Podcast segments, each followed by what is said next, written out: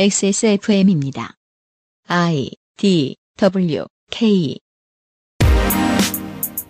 그 아실의 유승균 PD입니다. 레드오션을 이루는 것은 인간의 특성이죠. 가장 큰 돈과 명예의 주변에는 언제나 심각한 탐욕이 모여들지요. 이걸 제어하기 위해 현대 국가는 개인의 권리를 다각도로 보장하는 법을 운용하고 있습니다만 사각지대는 있지요. 오늘 소개해드릴 사각지대에는 사각지대라기엔 세상에서 제일 유명한 인간 브리트니 스피어스가 자리하고 있습니다. 22년 3월 세 번째 목요일에 그것은 알기 싫답니다.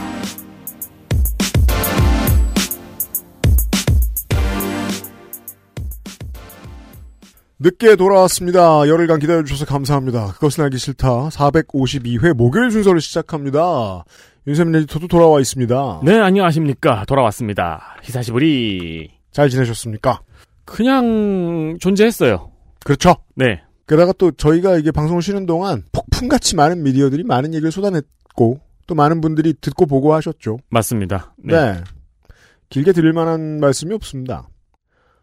모든 선거는 늘 새로운 것 같습니다. 한 대도시 지역구 국회의원이 그런 얘기를 해줬는데요. 4년이면 주민이 다 바뀌어있다. 실제로 다 바뀌는 건 아닙니다만 4년, 5년이면 정치에 관심이 없던 사람이 정치에 대해 고민하고 생각하면서 정치 성향을 새로 만들어내기에도 충분하고 네. 이미 초고관여층이라서 칼럼도 쓰고 TV에도 나오던 사람이 나를 더 이상 안 써주고 안 띄워주니까 안 되겠다 배를 갈아타자 하고 소신을 던져버리기에도 충분한 시간입니다. 저 사람 왜 저래 했던 사람이 아 고맙구나 싶게 바뀌기도 하고 아 훌륭한 사람이구나 싶었던 사람이 내가 왜 저런 사람을 싶은 사람으로 바뀌기도 합니다. 사람들이 어딘가로 우르르 밀려 들어오고 어딘가로 우르르 빠져나가고 그 사이에 뭘 배우고 뭘 버리고 하는데 그럴 시간으로 4년 5년은 차고 넘치게 긴 시간입니다. 이번에 상당수 시민들이 새롭게 그리고 빠르게 배운 것처럼 보이는 것들 중에 가장 귀해 보이는 자산은 느리고 온화한 설득이 아닐까 하고 생각을 합니다. 그래 네가 하는 얘기도 중요하지만 다른 사람들을 생각하면 이건 어떻겠냐. 그렇게 해도 우리는 손해보지 않는다. 그래 그것도 중요하지만 그게 해결되려면 이게 먼저 해결되는 게 좋을 수도 있는데 어떻겠냐. 당장 태도를 정하지 않아도 되지만 생각 좀 해봐줘. 이런 예의 바른 설득의 필요성을 느낀 사람들이 늘어났다는 거. 성질이 급해지고 분노가 심해지고 막 옆에 닿으면 극우적인 무기라도 아무거나 집어다가 아무나 찌르고 싶어하는 사람들이 늘어났죠. 그만큼 그 사람들과 함께 나라 주인 노릇을 하자면 포용과 끈기가 중요하다고 생각한 사람들도 충분히 늘어났다는 게 제 소감입니다. 최대한 덜 따돌리고 최대한 적게 혐오하면서 헤쳐나가고자 합니다. 한 주 기다려주셔서 감사합니다. 그리고 방송국을 따라하려고 했던 건 아닌데 선거가 봄에 끝나다 보니까 네. 저희가 봄 개편이 있어요. 새롭게 준비 중인 코너들이 있어요. 아 그래요? 네. 사람들 만나고 다니고 있죠 제가. 아 그래요? 이거를 다음 선거가 올 때까지 다 풀어놓을 수나 있을지 모르겠습니다. 다음 선거가 너무 빨리 와서요. 이거 한 10주 하나요 저희가 지금 다음 선거 전까지? 네네. 네. 그걸 다 풀어놓으면 아마 기존에 계신 분들이 많이 안 보이실 거예요. 그럴 수 있어요. 일단 이번 주는 선거 때문에 미뤄뒀던 이야기들을 해보겠습니다. 그 전에 디버그. 디버그. 87체제 이후 한국에서 가장 오랫동안 같은 이름을 유지한 정당은 한나라당입니다. 제가 까맣게 잊고 있었습니다. 네. 2위가 자민련, 3위가 정의당입니다. 뉴 부천과 같이 둘 합치면 제일 깁니다. 네. 지적받지 않았지만 보름 동안 혼자 찔려 했습니다. 제가. 저도 디버그가 있습니다. 좋아요. 그 배복주 후보 이야기를 하면서 네. 낙선인데 왜 사퇴라고 적었는지 모르겠네요라고 말씀을 드렸잖아요. 종로에 출마한 정의당의 배복주 후보. 네. 네. 트위터에서 트위팅 HIC라는 분이 네. 총선 비례대표 7번으로 낙선하였으나 선관위 표기상으로 사퇴라고 되어 있는 이유가 비례대표의 경우에는 낙선하더라도 후에 비례대표의 사퇴로 인한 승계 가능성이 있어서 대기순번으로 존재하죠. 후보직위가 계속 유지가 되기 때문입니다. 네. 그래서 다음 총선 전에 다른 공직선거에 출마하려면은 사퇴한 뒤에 이 대기를 사퇴한 뒤에 출마를 해야 된다고 하더라고요. 그렇죠. 예를 들어 뭐 내가 17번인데 16번까지 당선됐다. 그러면 낙선한 게 아니라 당선 대기자죠. 네. 네. 그래서 그 자리를 내려놓아야 그 다음번에 다른 출마를 중간에 할 수 있다는 얘기입니다. 그거를 몰라서 그때 데센 시간에 설명을 못 드렸죠. 놓쳤습니다. 알려주셔서 감사합니다. 감사합니다. 이분께 뭘 드리겠습니다. 네. 그것은 알기 싫다는 안심하고 쓸 수 있는 요즘 치약, 나의 마지막 시도 퍼펙트25 전화영어, 독일산 맥주효모로 만든 데일리라이트 맥주효모 비오틴, 용산의 아는 가게 컴스테이션에서 도와주고 있습니다. XSFM입니다.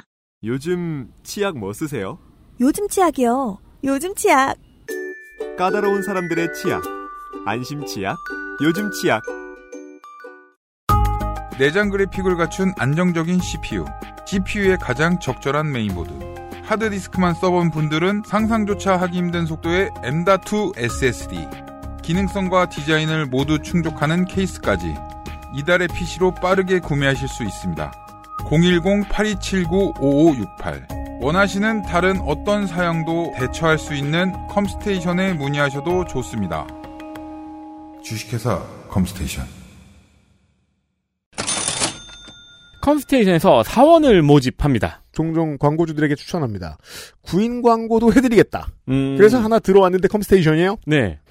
컴퓨터 조립 및 AS가 업무 내용입니다. 관련 종사자를 우대하고요. 그렇습니다. 지원 자격은 대한민국에 거주하는 분, 그리고 성별은 상관이 없습니다. 사실 이렇게만 썼는데 이분이 말이 짧으셔서 그렇고 담당자가 아무거나 다 상관없다는 뜻입니다. 그렇죠. 근무 시간, 월요일부터 금요일 오전 10시부터 오후 6시까지입니다. 여기서 좋은 점은 식사 시간을 포함해서 1-8시간의 노동 시간을 보장한다는 겁니다. 거기 그 맞은편 건물에 올라간 4층에 식판밥 하는 집 있거든요. 네. 거기 맛있어요, 밥. 용산은 밥이 다 맛있어요. 맞아요. 90% 확률로 6시 칼퇴근. 네. 이라고, 그러니까 이걸 뭐 보장이라고 제가 말씀드릴 순 없고. 저희는 모르니까. 저희는 모르니까. 근데 아마 이제 본인은 90% 확률로 6시 칼퇴근이 가능하다. 네. 그 저희에게 전해 주셨고요. 그러나 전자상가의 특성상 월화수목금 평일에 네. 휴일이 있는 경우 있잖아요. 그렇죠. 평일에 빨간 날 그때는 정상근무를 합니다. 다만 단축근무를 합니다. 11시부터 5시로 단축근무를 네. 합니다. 급여는 3개월까지는 초보자에 한해서 경력자가 아닌 초보자에 한해서 3개월까지는 최저시급을 지급을 하고요. 그 이후에 연봉 협상을 시작합니다. 연봉은 경력자에 한해서 2,500만 원부터 시작을 합니다. 복리 후생. 4대 보험, 퇴직연금, 점심식사, 명절 보너스와 상여금 지급합니다. 근무지는 용산, 선인상가 내 컴스테이션입니다. 지원 방법은 이메일로 이력서 및 자기소개서 접수를 받습니다. 컴스테이션 10, 컴스테이션 10 네. @naver.com입니다. 컴스테이션 10 @naver.com입니다. 그리고 담당자의 휴대폰 번호는 010-8279-5568 이경식 사장의 휴대폰 번호입니다. 담당자의 회사 소개는 이렇습니다. 사장이 성격 파탄자라 인성 좋고 밝은 붓 원함. 네, 이런 건 미리 공개해놔야죠. 근데 이제 이게 이 성격 파탄자라는 게 구직자 입장에서 굉장히 불안한 이야기인데 그렇다고 안 알려주면 더 나빠요. 자세한 문의는 유선으로 문의를 하시면은 자세히 알려드리겠다고 합니다. 구직도 이 어찌 보면 소비 활동이라고도 볼 수 있기 때문에 소비자처럼 당당하셔도 됩니다. 그렇습니다. 담당자에게 당신 얼마나 성격 파탄이냐 꼬치꼬치 캐물으십시오. 그러니까 세상에 상품이 많듯. 회사도 많습니다. 그럼요. 컴스테이션이 직원을 모집하고 있습니다.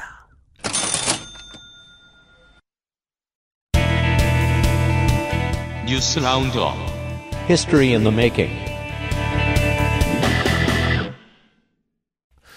그 스포츠 소식을 미리 말씀드리면 이현중 선수의 데이비슨 대학교가 NCAA 디비전 1 챔피언십 토너먼트에 진출했습니다. 네. 이게 4개의 디비전으로 16개의 팀을 뽑고 그 다음에 이제 맨 밑에 있는 8팀이 서로 와일드카드전을 하면서 그걸 1라운드라고 해요. 그래서 68팀이 올라와서 64팀이 토너먼트를 시작합니다. 네. 거기에 지금 서부 10번 시드로 들어갔고 미시건 스테이트와 첫 경기를 지금 이번 주 토요일 오전 우리나라 시간으로는 합니다. 여기서 이기면은 강력한 우승 후보 듀크를 만나게 될 가능성이 있는데 두 번째 경기까지는 하는 걸 보고 싶습니다. 무식한 자의 질문. 네. 그렇다면 우리가 지금 시기상으로, 지금 네. 커리어상으로 우리가 NBA와 계약하는 이현준 선수를 보게 될 때는 언제쯤일까요? 내년입니다. 내년이요, 바로. 아, 올해일 수도 있죠. 올해 말이요. 네. 네. 사실 뭐 좀 돌아가게 될 수도 있고 커리어라는 게 그런데 네. 그래도 한 번은 빅리그의 무대에서 볼 겁니다. 이현준 선수는 안 그럴 수 없는 수준까지 끌어올려졌습니다. 뉴스 라운드업입니다. 국립환경과학원에서 최근 발생한 동해안 산불로 인해 발생한 대기오염물질을 확인했습니다. 국립환경과학원은 위성 영상과 그 분석 결과를 환경위성센터 홈페이지에 공개를 했고요. 확인하실 수 있습니다. 에어로졸, 이산화질소, 포름알데히드 등의 대기오염물질의 농도가 상승했다고 밝혔습니다. 꼭 금강송 군락지가 아니라고 하더라도 말이에요. 강원도 동부 지역에 대해서 그냥 지나가만 보더라도 압니다. 여긴 다 소나무네? 네. 네. 불 끄기가 얼마나 어려웠는지 알 수 있어요. 참 큰 고생하신 분들이 많았고 시민들이 빚을 참 많이 졌고 그리고 앞으로 생길 환경과 관련된 재앙은 여러 가지가 있습니다만 결국 마스크를 씀으로써 사람들이 스스로를 보호할 방법은 되게 많아졌다는 겁니다. 마스크를 써야 될 이유가요? 네. 생각보다 많은 분야에 있어서 우리를 지켜줍니다. 이 다음에 이제 엔데믹이 코앞인데 그 이후에도 마스크를 쓰는 게 의무화가 더 이상 되지 않는 때가 온다고 하더라도 저 유럽이나 북미처럼 마스크 쓴다고 뭐 해코지하고 이런 사례들 안 나왔으면 좋겠습니다. 얼마나 필요한지에 대해서 미디어가 계속 역설해줬으면 좋겠어요. 아니 이후에도 마스크 쓰겠다는 사람들 굉장히 많더라고요. 그러니까요. 우리나라에서만큼은 마스크 쓸 때 눈치 보고 이런 일 없었으면 좋겠습니다. 네. 꼭 필요합니다. 다음은요. 예전에 저희 방송에서 한강이 매년 얼었다 안 얼었다의 논쟁이 있었죠. 이럴 때는 자료가 중요합니다. 제가 분명히 90년대까지만 해도 매년 얼어서 건너다 빠져 죽는 사람들이 있었다고 주장을 했었습니다. 그렇습니다. 네, 제가 맞았어요. 기상청에서 지난 겨울 한강이 얼지 않았다고 밝혔습니다. 네. 관측 117년 동안 한강이 얼지 않은 것은 이번이 9번째이고요. 가장 최근은 2019년, 재작년이었습니다. 네. 관측은 한강대교 2번째와 4번째 교각 상류 100m 정도를 기준으로 삼습니다. 거기에 이제 관측 기준이 되는 사각형이 있어요. 네. 근데 지난 겨울은 추웠잖아요? 추웠는데 왜 안 얼었느냐? 기상청에 따르면 한강이 얼려면 영하 10도가 4일 이상 지속이 되어야 돼요. 근데 지난 겨울에는 그런 적이 한 번도 없었다고 하네요. 저도 요즘은 맨날 기상정보를 보기 때문에 알아요. 그만큼 추웠던 적 없어요. 네. 서울이. 그러면 삼한사온이 계속 유지가 됐다는 거네요? 근데 그 한 이 얼마나 추웠느냐 생각해보면 그렇게 추운 겨울이 아니었다는 거예요. 그리고 얼마나 춥든 그게 4일 이상 지속이 돼야 한강이 언다는데 맞습니다. 그렇게 장시간 동안 한파가 있었던 적이 없다는 거죠.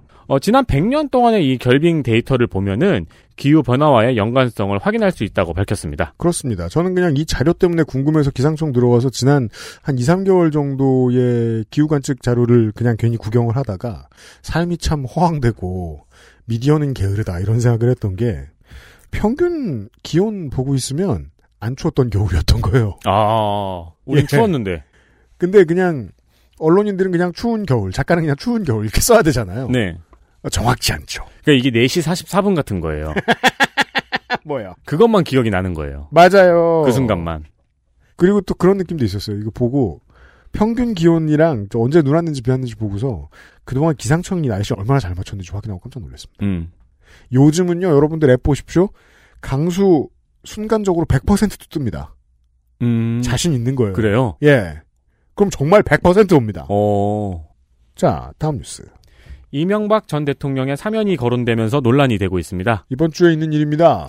참여연대에서는 논의 자체가 부적절하며 범죄를 저지른 전직 대통령에 대한 사면은 있어서는 안 된다고 논평을 밝혔습니다. 네. 또한 문재인 대통령이 박근혜 전 대통령의 사면으로 스스로 공약을 저버렸다며 스스로 세운 원칙과 약속을 허무는 결정이 반복돼서는 안 된다고 밝혔습니다. 얘기를 좀 멀리 돌아가 보겠습니다. 제가 요즘 제3세계라는 단어에 집중을 하게 됩니다. 이것저것 공부를 해보다가요. 이 단어는 21세기가 온 이후에는 유럽 북미의 사람들이 내가 잘 모르는 동네를 낮춰 부를 때 쓰는 말로 굳어졌습니다. 네. 하지만 처음 생겨날 때만 해도 식민사업하던 전범이나 지구온난화를 부른 주범들, 유럽, 소련, 미국, 일본 등의 반대항으로 스스로를 부르는 말이었습니다. 우리가 알아서 자립하고 알아서 대안을 만들고 세력화를 해서 쟤네들이 우리를 우습게 보지 못하게 만들겠다는 의지가 담긴 말로 제3세계가 직접 쓰이던 때가 있었습니다. 그리고 열심히 민주국가를 설계하던 제3세계의 수많은 나라들이 한국을 포함해서 쿠데타를 겪습니다. 네. 독재를 겪고 헌정질서 유린의 상황을 거칩니다. 이게 다 좋은데 정치라는 게 정말 최악의 정부가 들어서도 사람들은 강인하다 보니까 거기에 저항도 잘하지만 먹고 살기 위해서 거기에 적응도 잘한다는 게 문제입니다.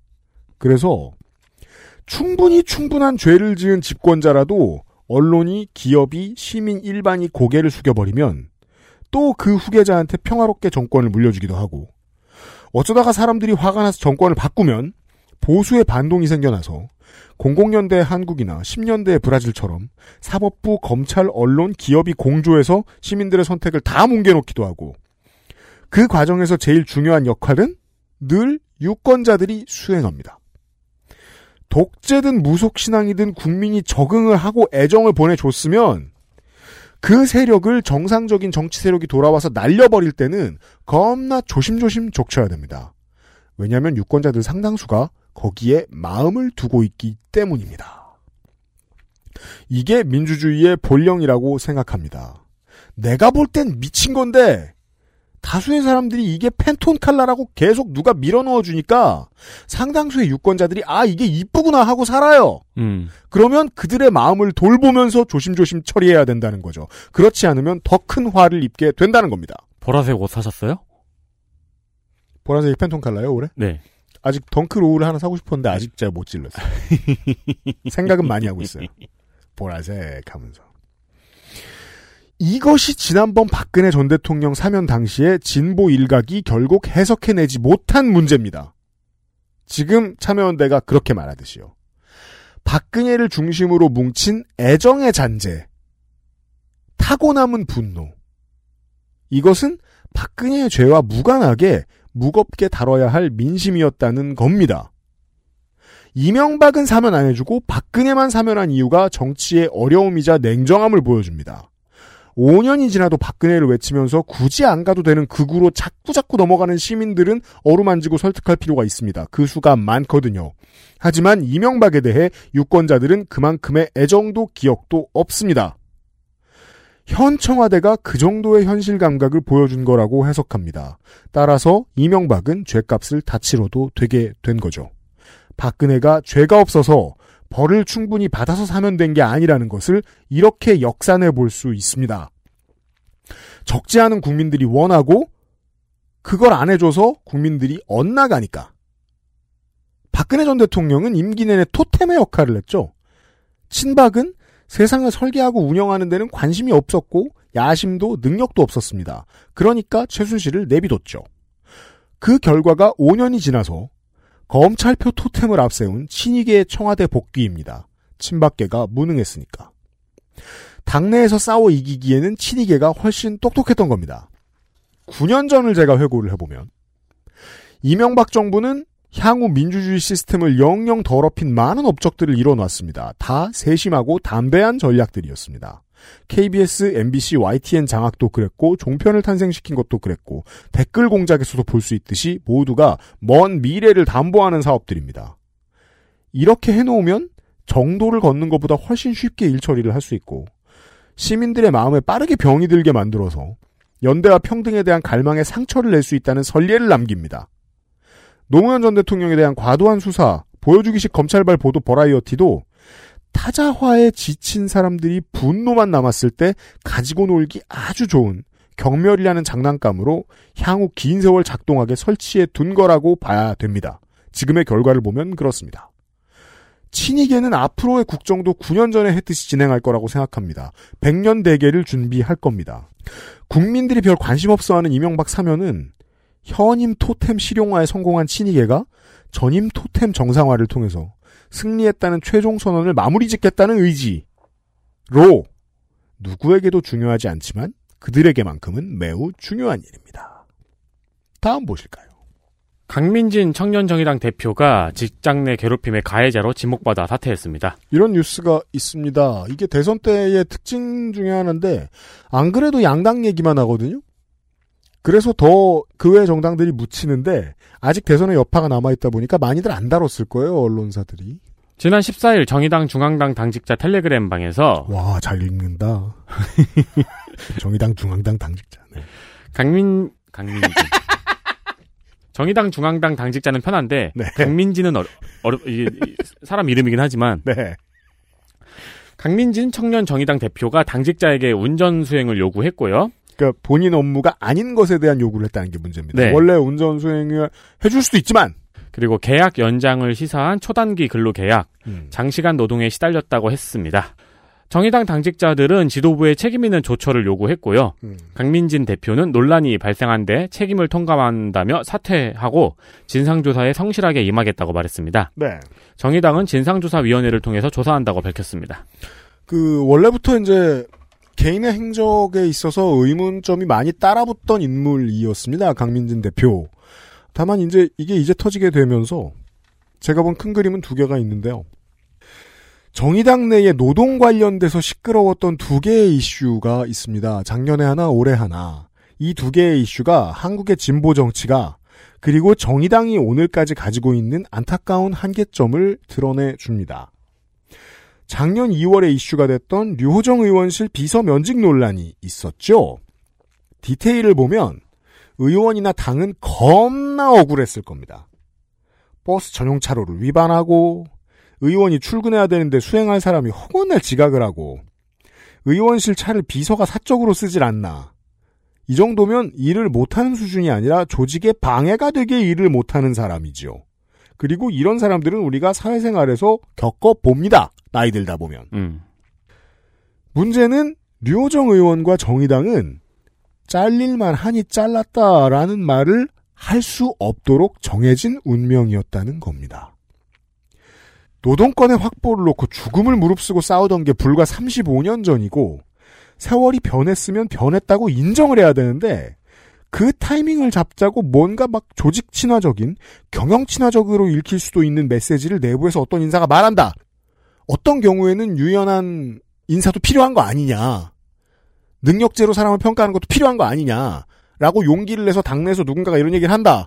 그러면 다른 계파가 달려들어서 잡아먹는 방식으로 35년 동안 노동 이슈에 대한 대응 패턴이 하나도 안 바뀌다 보니까 정말 별거 아닌 잘릴만 하니 잘렸다, 잘릴만 하니 잘랐다라는 말을 진보 정당만큼은 2020년대가 와도 할 수 없는 조직이 돼버린 겁니다. 네. 이건 한국이 수평적 정권 교체를 벌써 몇 번이나 하고 모든 걸 투명한 선거로 결정할 수 있게 된 지 수십 년이 됐는데도 조선 왕조에서 기독교 포교하듯이 숨어서 하고 언더 조직 운영하는 일부 진보 정치 세력도 마찬가지입니다. 사회적 대타협에 참여를 안 했으면 안 한 이유를 내부에 자세히 알려주지도 않고 여론 수렴을 길게 하지도 않는 총연맹도 마찬가지입니다. 저렇게 일을 이상하게 하면 해고될 수 있다는 지극히 당연한 말도 못하게 하는 시대에 처져버린 그동안의 결과가 한 방에 이자 붙여 돌아온 거였습니다. 작년 2월에. 그리고 강민진 청년정의당 대표의 경우에는 작년 일과 달리 얼굴에 해당하는 정치인 개인의 비위가 좀 섞여 있죠. 예전에 이상한 경험을 제가 한 번 한 적이 있는데 저희 회사에 연락을 해온 어떤 분이 계셨는데 잊고 있었다가 총선이 다가와서 비례대표들을 제가 쭉 훑고 있었는데 그 사람이 정의당 비례대표로 나오는 거예요. 그래서 한번 찾아봤더니 오마이뉴스에 기자 타인인 척 자기 사업 광고를 하는 기사를 쓰고 있는 정치를 하면 안 될 모럴의 인물이었어요. 근데 그 사람이 비례대표 10몇 번에 배치된 거예요. 네. 아는 정의당 사람들한테 물어봤습니다.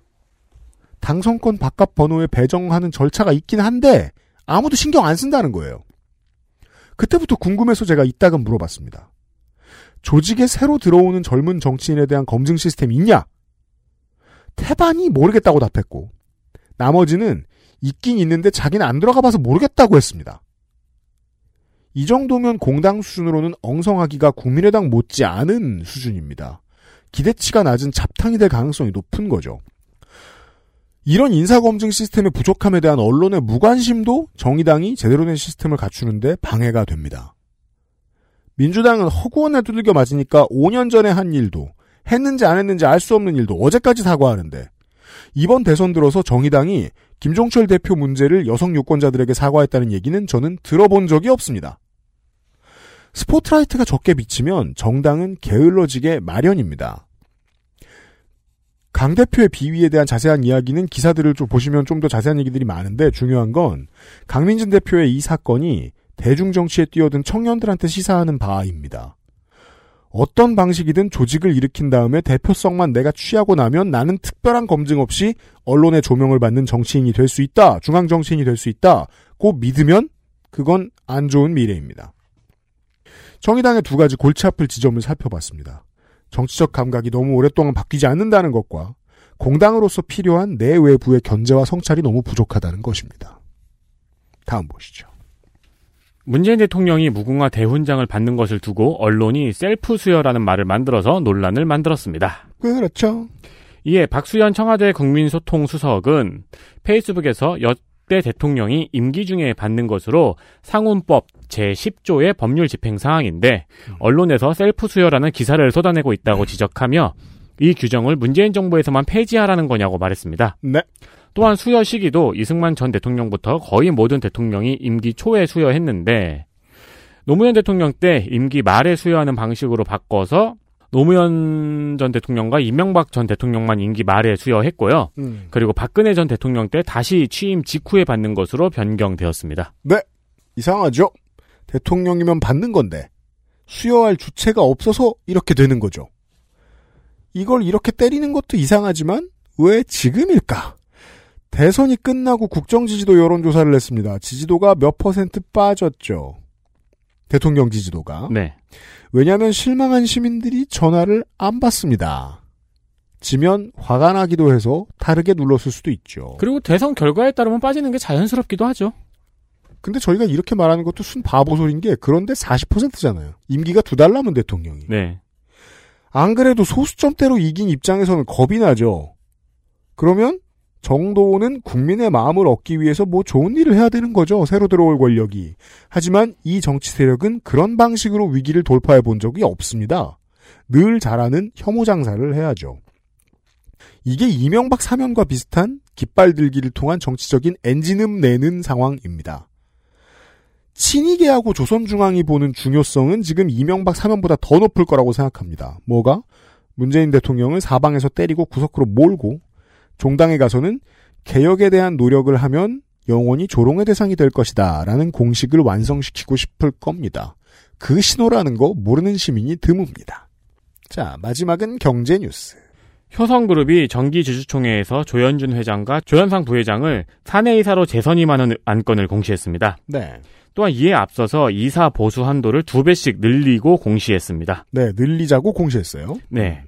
경제개혁연대는 조현준 회장과 조현상 부회장은 이미 횡령, 배임 등으로 유죄 판결을 받거나 재판을 받고 있다고 밝히면서 기업가치 훼손 이력으로 사내이사 후보로서의 선임이 부적절하다고 말했습니다.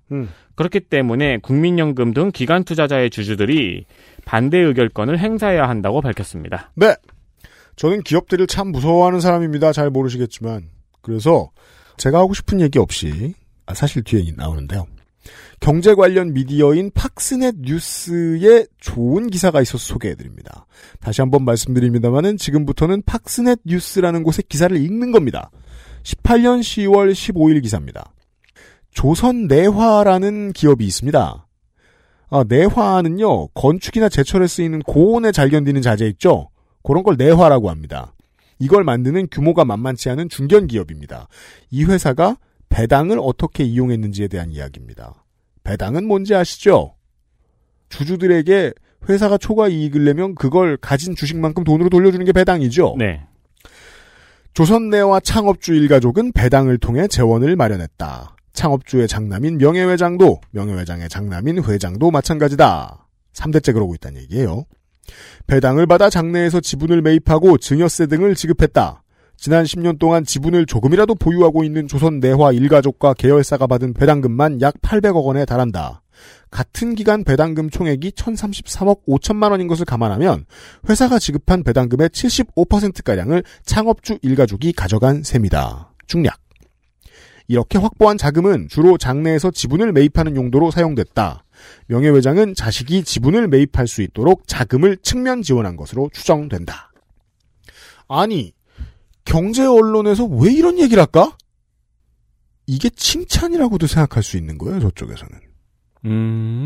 흉한 걸 보여주고 있는 거라는 걸 잘 모릅니다. 실제로 이 기사의 첫머리에 그렇게 소개합니다. 안정적인 경영 승계를 위해서 어떻게 하는지 들여다보자. 이렇게 얘기해 줍니다. 아, 이게 꿀팁. 이건 고도의 안티도 아니에요. 그냥 순수한 지지자 같은 느낌의 기사예요. 네. 에디터가 지금 전달해드리지 않은 것 중에 지금 효성그룹이 하고 있는 것 중에는 배당이 있습니다. 배당을 어마어마하게 해요. 그래서 이제 메이저 일간지의 기자들은 이제 예의상 언론인인 척을 해야 되니까 체면치레상 물어봅니다. 이게 가업승계와 관련이 있는 게 아니냐. 그러면은 거기에서 이제 기자들을 먹여 살리던 사람들이 그렇게 얘기해 줍니다. 그건 너무 성급한 접근이다. 하지만 경제지의 이런 기사들을 통해서 우리는 알 수 있습니다. 가업승계 작업의 배당이 얼마나 중요한 일인가. 이거 봐요. 배당금 중에 75%를 총수일가가 가져갔대잖아요. 이렇게도 한다는 겁니다. 배당은 우리나라에서는 기본적으로 가족승계를 위한 제일 중요한 무기입니다. 한국이 시장자본주의의 기초인 주주우선주의조차 실현을 못 시키는 시족사회 자본주의라는 걸 상징하는 중요한 정황증거가 배당을 언제 하느냐, 네. 그 배당금을 누가 제일 많이 가져가느냐입니다.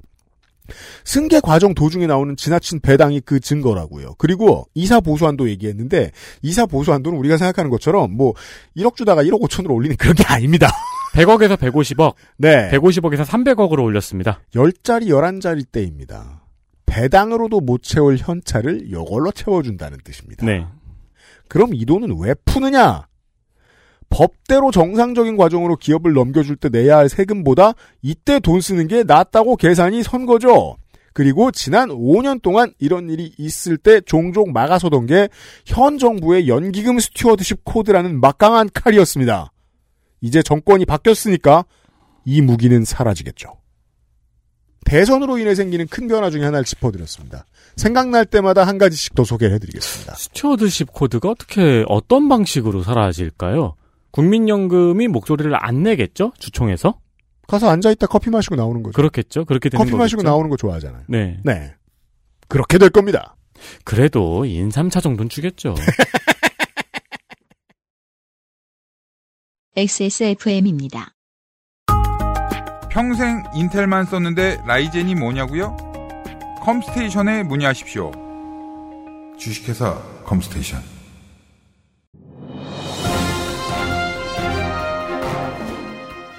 자, 전화 연결해 보겠습니다. 여보세요? 데일리라이트 맥주 효모 드셔보셨다고요? 네, 비슷한 다른 회사 제품도 먹어봤는데요. 분말이라 역하고 먹기가 많이 불편했거든요. 근데 데일리라이트 맥주 효모는 알약이라 먹기도 편하고요. 냄새가 없어 그런지 애들도 잘 먹더라고요. 이거 먹고 나서 우리 남편은 글쎄 이마선을 따라서 참... 야야야! 끊어! 야! 끊어! 아... 통화 연결이 고르지 못하네요. 들을 말씀은 아직 많이 남아있는데 아쉽습니다. 말할 수 없는 고민 직접 확인해보세요. 데일리라이트 맥주 효모.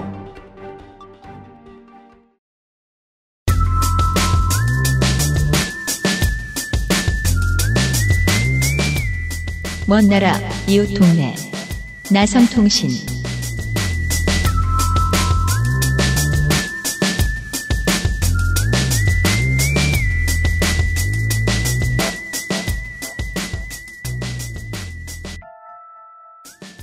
로컬 이슈를 구경하는 나성통신 시간입니다. 팬데믹이 시작되고 전 세계적으로 24개월이 지났습니다. 그 기간의 23분의 2를 자가격리를 한 나성인이 앉아있습니다. 안녕하세요. 홍여운입니다. 네. 이번 격리 때는 아까 피디님하고 얘기했지만 네. 엘리하이가 땡땡하이를 때렸습니다. 네. 유재석 씨의 그 노래. 아. 사실 하루에 한 번 들어도 죽고 싶은데 진짜 경례하면 그냥 TV를 켜놓으니까 그게 어쩔 수 없이 들리는. 이게 운전 많이 하면 저는 그게 너무 많이 들리거든요. 부대찌개 광고 있어요. 라디오에 부대찌개 네네네네 부대찌개 9,900원 하는 거 있거든요. 두 번 들어도 하루 종일 들은 것 같아요. 그래서 저희도 이제 음원 광고를 만드는데 웬만하면 노래를 안 넣으려고 애를 써요. 근데 원래 음원 광고의 정석이잖아요, 노래가. 근데 왜 그러냐면, 저는 이제 아침에 일어나서 이제 출근 준비를 할 때 뉴스 프로그램을 듣다가 노래가 나오죠? 그러면 갑자기 폭력성이 늘어요. 누구를 해하고 싶다. 더 세븐의 멤버들처럼. 그래서 곧잘 들어가지고. 아무튼. 저희는 지금 그 나성인이 한국에 체류하고 있는 동안 녹음을 했고, 대선의 결과를 모릅니다. 아무 상관없이 미국의 로컬 이슈를 다루겠습니다. 아, 이게 대선 후에 나가게 되는군요. 네. 대선 선거 잘 치르셨죠, 청취자 여러분? 아, 미래에 계신 여러분. 평행 우주네요. 네. 제가 오늘 할 얘기는 대선과는 전혀 상관없는 이 단어를 딱 던지면은 진짜 대선과 연관 1도 없네라고 생각하실 겁니다. 그렇습니다. 브리트니 스피어스. 브리트니 스피어스에 대한 얘기를 해보겠습니다. 네. 그러니까 슬라이스 체다치즈 뭐 이런 건 거예요. 대선과 어떻게도 연관시킬 수 없습니다. 왜냐면 저희는 후보도 확신할 수 없는 시점에 있거든요, 지금. 제가 자가격리를 하는 동안이 그러니까 지금 녹음하는 시점에는 덕질인이 대선 데이터 센터로 출연할지 안 할지도 안 정해진 상황이에요. 네. 제가 자가격리를 하고 있던 때가 이제 2021년 말에서 2022년 초에 이제 딱 걸쳐져 있는 시기였거든요. 네.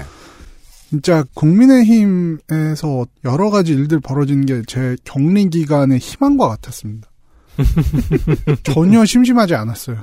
그렇죠. 매일매일 속보가 떠가지고. 네. 그러니까 무슨 다 급하게 쓴 웹소설 같았어요. 아니, 정말. 아, 진짜 이게 이럴 수 있나.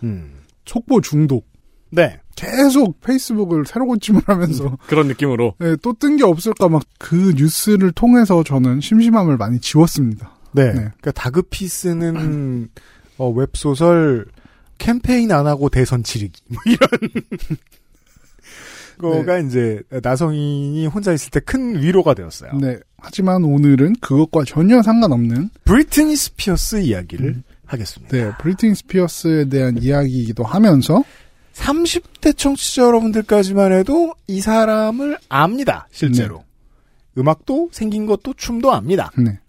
그 앞에 더 넘어가면 제 세대가 생각하는 무슨 임혜진 선생님이나 김지미 선생님 같은 그런 인사죠.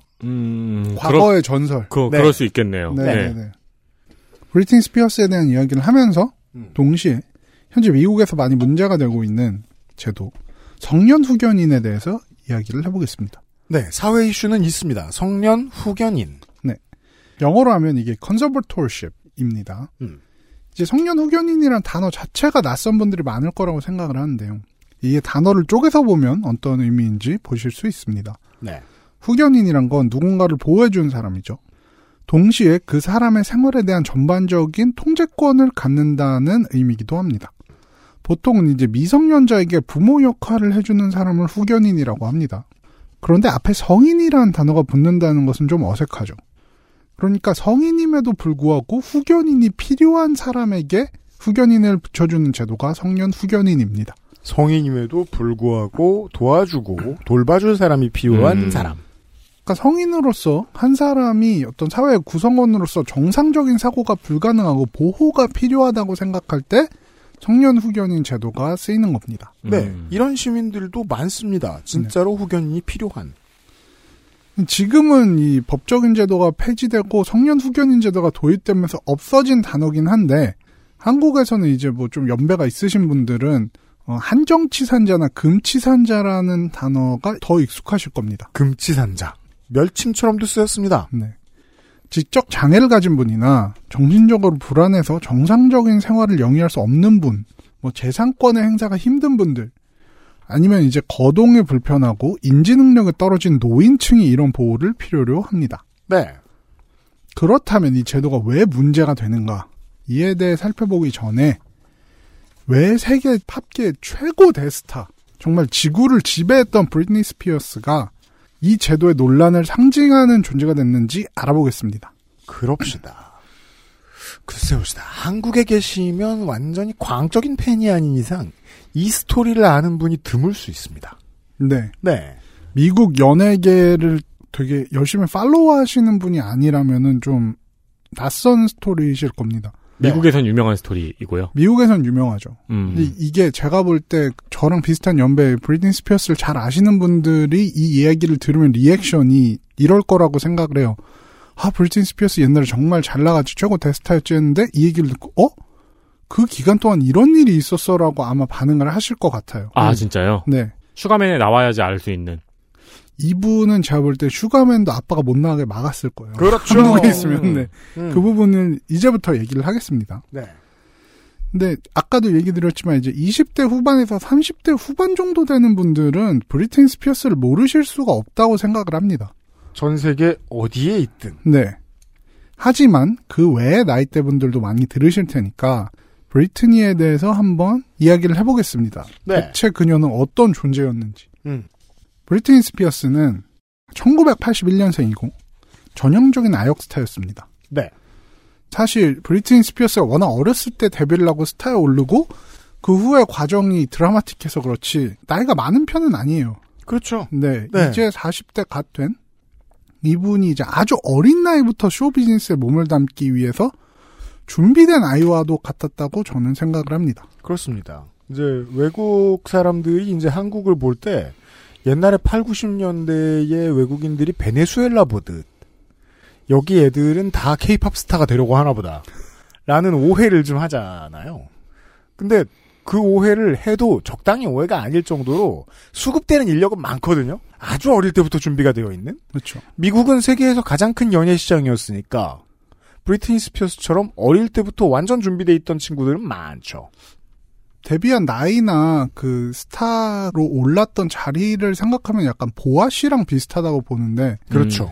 다만 다른 점은 뭐냐면은 보아 씨는 이제 철저하게 기획사에 대해서 준비된 기간을 오래 거치고 혜성처럼 등장했는데 네.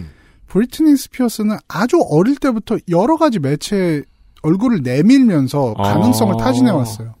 그리고 그 과정에서 이제 가족들이 많이 도와줬겠죠. 보아라는 아티스트는 나왔을 때 완성형이었죠. 네. 그게 충격적이었고. GD하고 비슷할 수도 있겠네요. 그런 점도 있죠. 네. 지금 인터넷에 찾아보시면은 브리트니 스피어스가 8살 때 오디션을 보던 클립이 남아 있습니다. 저도 찾아봤습니다. 네, 이게 그냥 오디션을 보는 걸 찍은 게 아니고 TV에 나와서 직접 하는 오디션 프로그램에 나왔던 건데 사실 뭐 저는 브리트니 스피어스가 전성기 때도 노래를 굉장히 잘 부른다는 느낌을 받지 못했고 그런 평가를 들은 적은 없습니다. 네. 근데 전성기 때 브리트니 스피어스보다 8살 때 브리트니 스피어스가 훨씬 노래를 잘 부르는 것처럼 느껴져요. 이 클립을 보면은. 네. 진짜 고음도 쫙쫙 올라가고 8살짜리 애가 부르는 거 맞아 할 정도로 이제 감정이 진짜 담겨있게 노래를 부르거든요. 그게 그 래퍼들로 말하면 메이저에서 히트하는 래퍼가 되기 전에 언더그라운드에 있을 때 앨범 들어보면 랩 겁나 잘하는데 메이저에 올라가서 들은 랩은 그냥 되게 그냥 알아듣기 쉽고 그냥 쉽게만 하는 그런 경우들을 볼 수 있어요. 네. 처음에 50센트 나왔을 때 사람들이 그렇게 생각했고 이게 무슨 랩이냐고. 겁나 쉽게 하고 이거 아무것도 아니네. 근데 언더그라운드 했을 때 보면 잘하거든요. 언더그라운드 그렇죠. 때 싱글 나온 거 보면. 그럼 왜 스타일을 그렇게 바꿨느냐. 잘 팔리니까요. 네. 브리트니 스피어스도 변성기를 겪는 꼬마아이가 어른이 갑자기 된 것 같은 느낌의 저음도 아니고 고음도 아닌 그 보컬.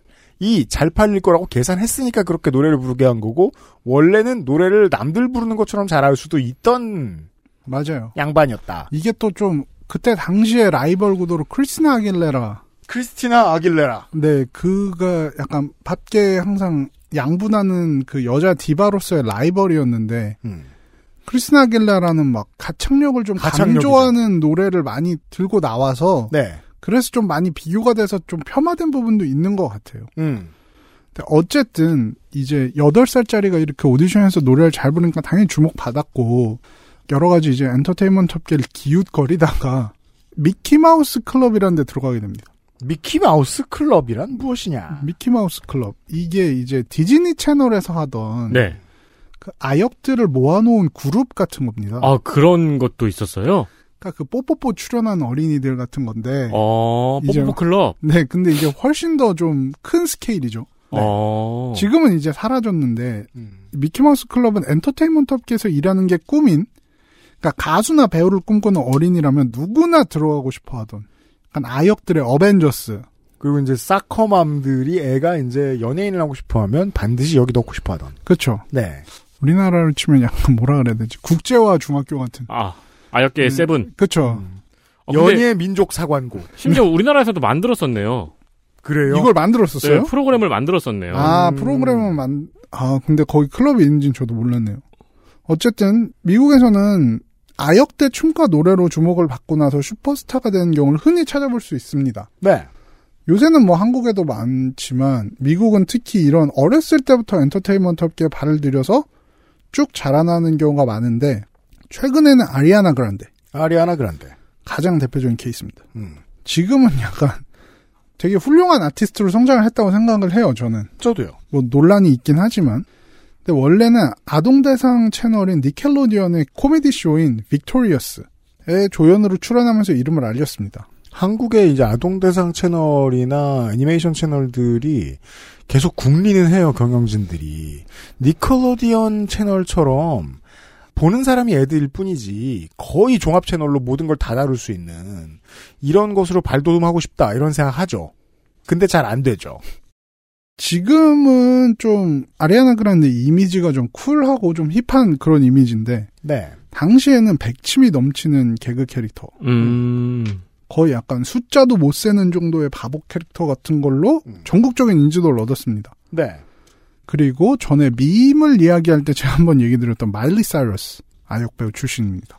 아, 브리트니 스피어스가 미키마우스 클럽에 있을 때 동기가 크리스티나 아길레라, 라이언 고슬링, 저스틴 팀버레이크네요. 그렇죠. 라이언 고슬링이 제일 이상하네요.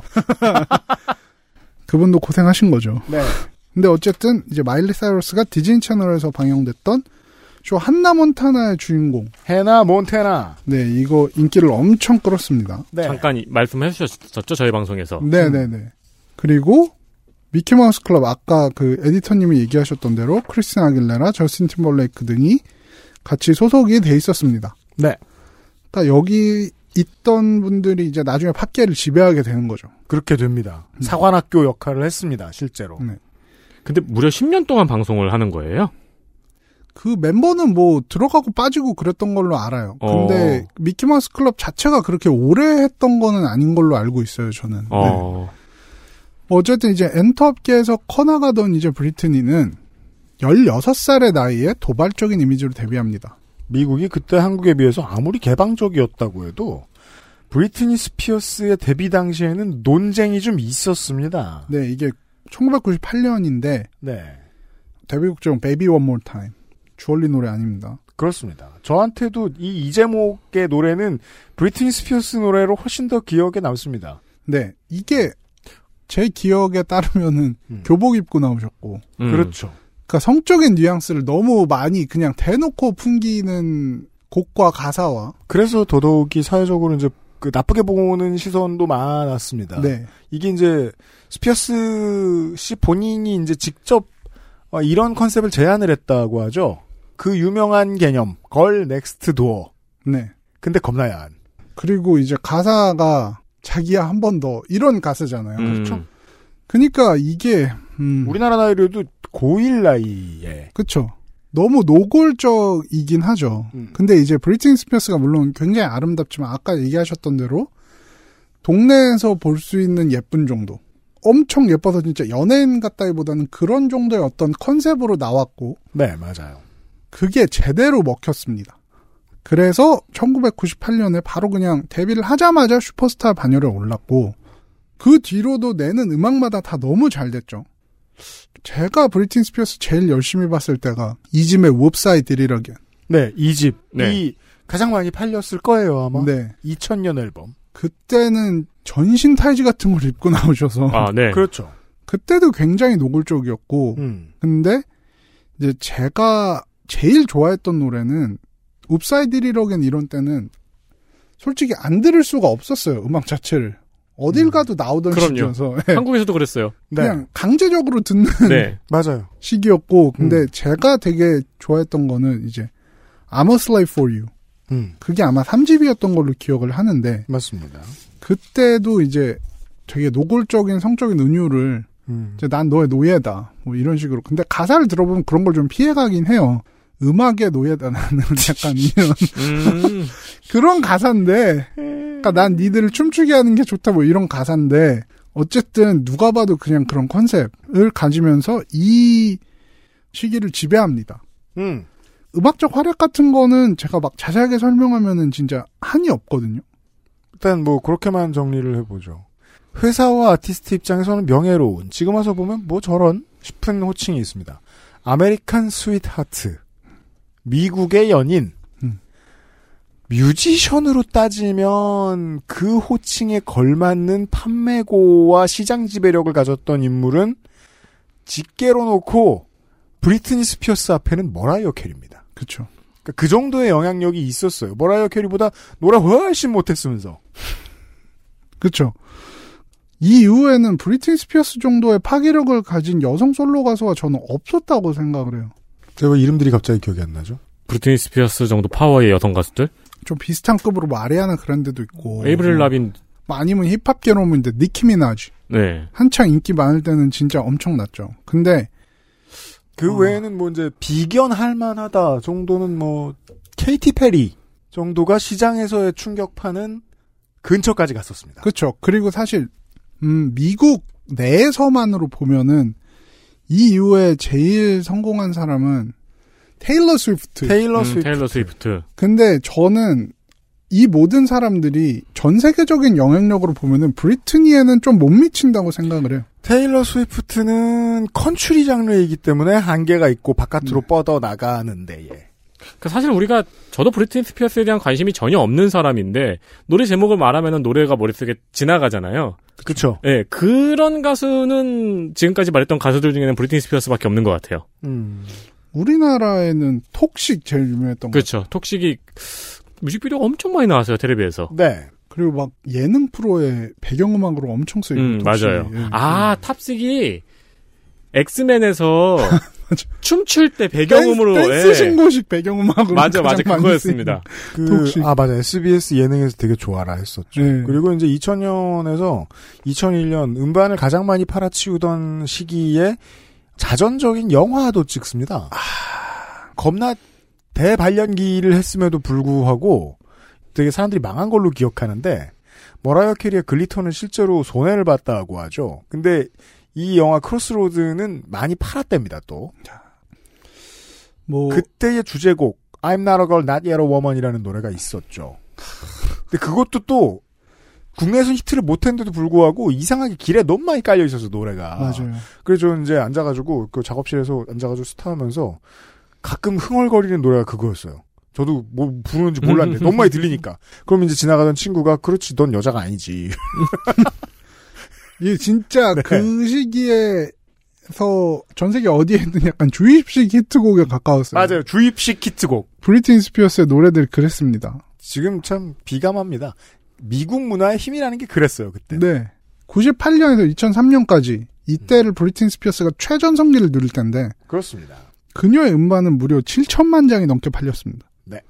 그러니까 내는 음반마다 다 뭐 차트 상 최상단에 올라가고 최고 흥행 기록하고 전 세계에서 브리트니 스피어스 모르는 사람 없었습니다.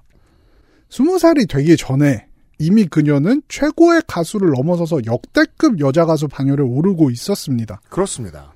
그리고 이 시기에 이제 저스틴 팀벌레이크와 사귀면서 언론에 관심이 완전히 집중되던 시기죠. 그 당시로 말하면 카니에 카다시안 커플에 해당하는. 그렇죠. 그때 저스틴 팀벌레이크가 제 기억에는 이제 엔싱크 커리어 막바지에서부터 솔로 커리어 시작할 직전 뭐 이 정도였던 그렇죠. 걸로 기억을 하는데 최고의 팝스타 둘이 사귀었으니까 관심이 뭐 진짜 엄청난 정도가 아니고 그냥 일거수일투족이 나올 정도죠.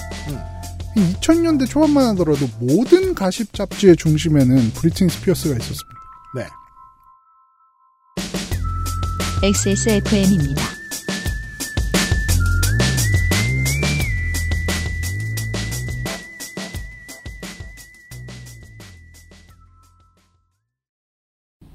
과일 먹을 거였으면 양치는 이따 하지 그랬어. 어? 왜? 맛있는데 과일? 방금 이따 끈 거 아니야? 이가 막 시리고 혀가 마비돼서 과일 맛을 못 느낄 텐데. 아, 요즘 치약 모르는구나. 자연 유래 성분만으로 만들어서 입안을 자극하지 않거든. 오, 요즘 치약은 다 그래? 아니, 요즘 치약만 그렇지. 요즘 치약. 하루 3번 자연으로 만든 치약. 성분부터 효과까지 안심 치약, 요즘 치약.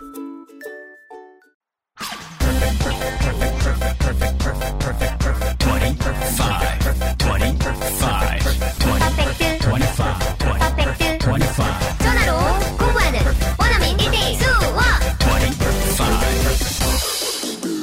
Why don't you call perfect 25? 아, 내 얘기네요. 안 그래도 소심해서 언어 습득이 늦은 나이인데, 나이는 에이지가 아니고 미인가요? 미. 네. 아이. 전화 영어는 어떻게 하며, 전화 영어를 하겠다고 상담은 또 어떻게 하나? 산 넘은 산이에요? 맞습니다. 전화하는 게 제일 힘들어요. 네. 아니, 우리 집, 저기, 뭐야, 텔레비 안 나온다고 전화하는 것도 부끄러운데요? 그니까요. 치킨 올 때 숨는 사람. 아, 그죠? 그런 사람 있다고 말하면 안 숨는 사람은 그게 무슨 소린지 모른다? 집에 자녀분 계시면은, 아직 전화 주문 받는 식당 있잖아요. 네. 전화 주문 한번 시켜보세요. 죽으려고 그럽니다. 부들부들 떨어요. 소심하면 인생에는 장벽이 많지요. 그래서 퍼펙트 25는 여러 가지 방식으로 영어 공부를 시작하실 수 있도록 세 가지 옵션을 준비했습니다. 내 수준은 내가 알고, 상담은 귀찮다면 수강 신청부터 시작할 수도 있고요. 상담은 귀찮지만 내 수준은 알아봐야겠다면 레벨 테스트부터 해보고 맞춤 수업 서비스를 받을 수도 있고요. 시험이 더 귀찮으니 그냥 상담으로 알아서 해주는 게 좋겠다면 전화 상담부터 받아보실 수 있습니다. 이게 이제 현업에 나와 있는 비슷한 업체들이 하는 것들 중에 가장 자상하고 다양한 패턴입니다. 맞습니다. 그러니까 이게 전화하는 거 무서워, 내가 영어 너무 못한다고 비웃으면 어떡하지, 테스트 봤는데 얼토당토하는 것도 모르면 어떡하지, 그러니까요. IM어 북이라고 하면 어떡하지, 그러니까요. 네, 그런 걱정이 되신다면은 일단 perfect25.com으로 들어가셔서 어떤 방식으로 어떤 루트로 가입 신청을 하고 테스트를 받고 상담을 받는지 확인해 보시면은 부끄러운 여러분들을 위해서 다양한 루트가 준비되어 있다고 말씀을 드리는 겁니다. 그렇습니다. 다른 그 어떤 전화 영어도 이 정도 서비스 노하우를 가지고 있지 않습니다. perfect25.com으로 가보시기 바랍니다.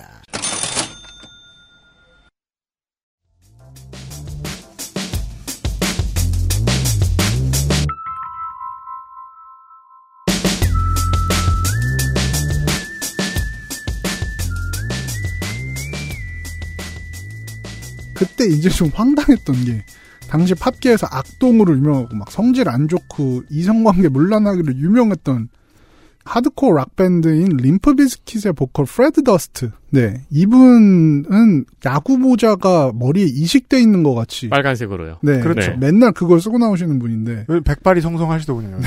아, 되게 충격받은 사진이었어요.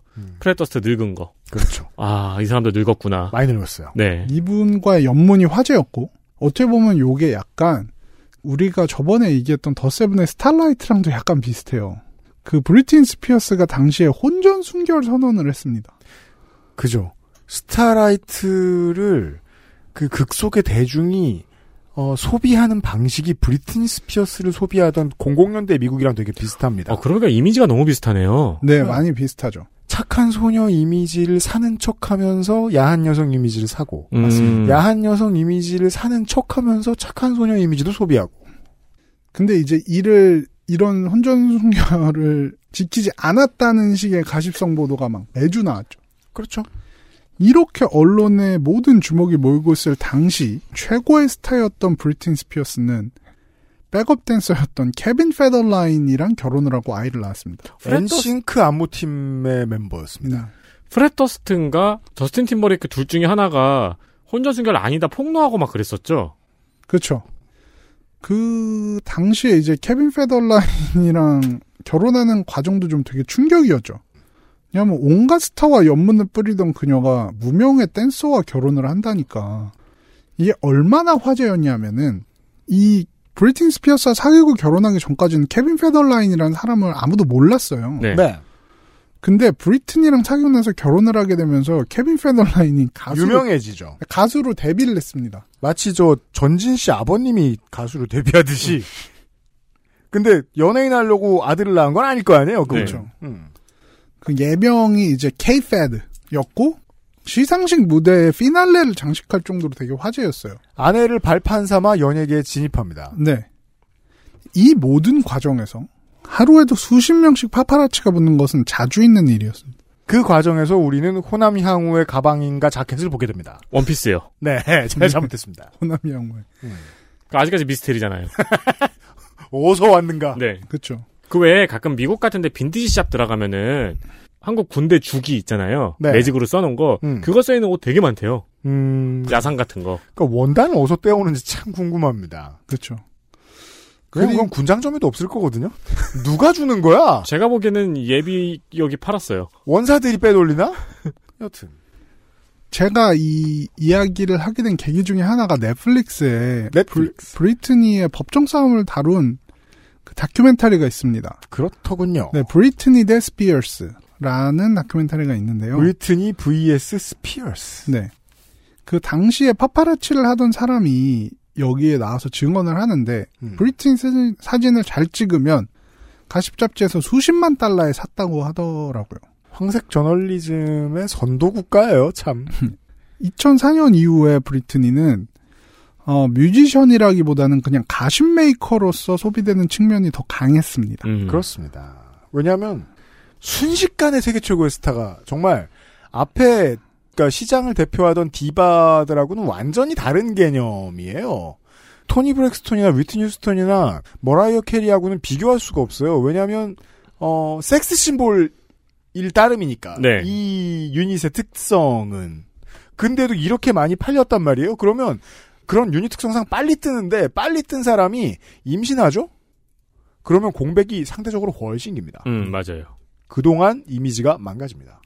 2004년 이후에 이제 이혼을 하면서 불거진 여러 가지 좀 개인적인 문제들 그런 것 때문에 이제 브리트니가 추락을 한다 이런 이미지가 생기기 시작했는데요.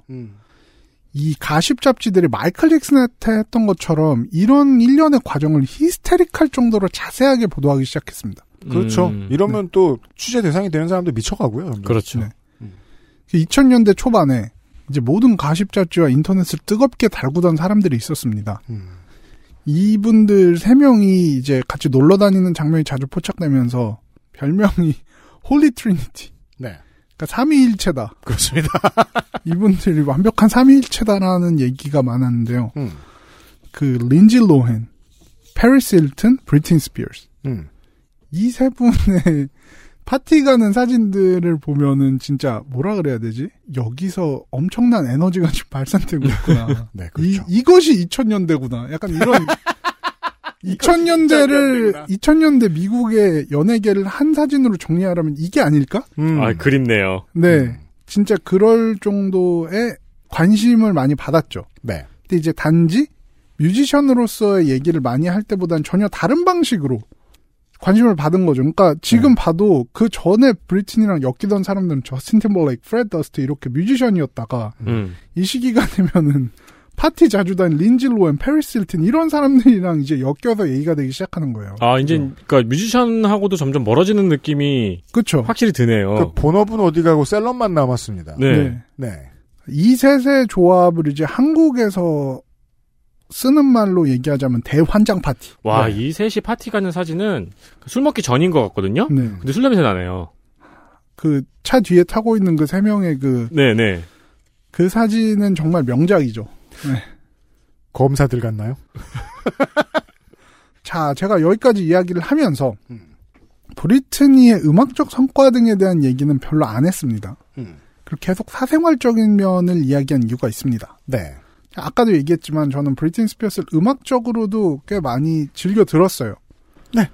3집 할 때 아까 얘기했던 거 3집 할 때 제가 프로듀싱 팀 넵튠스라고 있는데 넵튠즈 지금은 이제 퍼렐 윌리엄스가 워낙 커져서 맞습니다. 그 이름이 더 큰데 퍼렐 윌리엄스가 넵튠스의 이제 두 명 중에 한 명이었거든요. 네.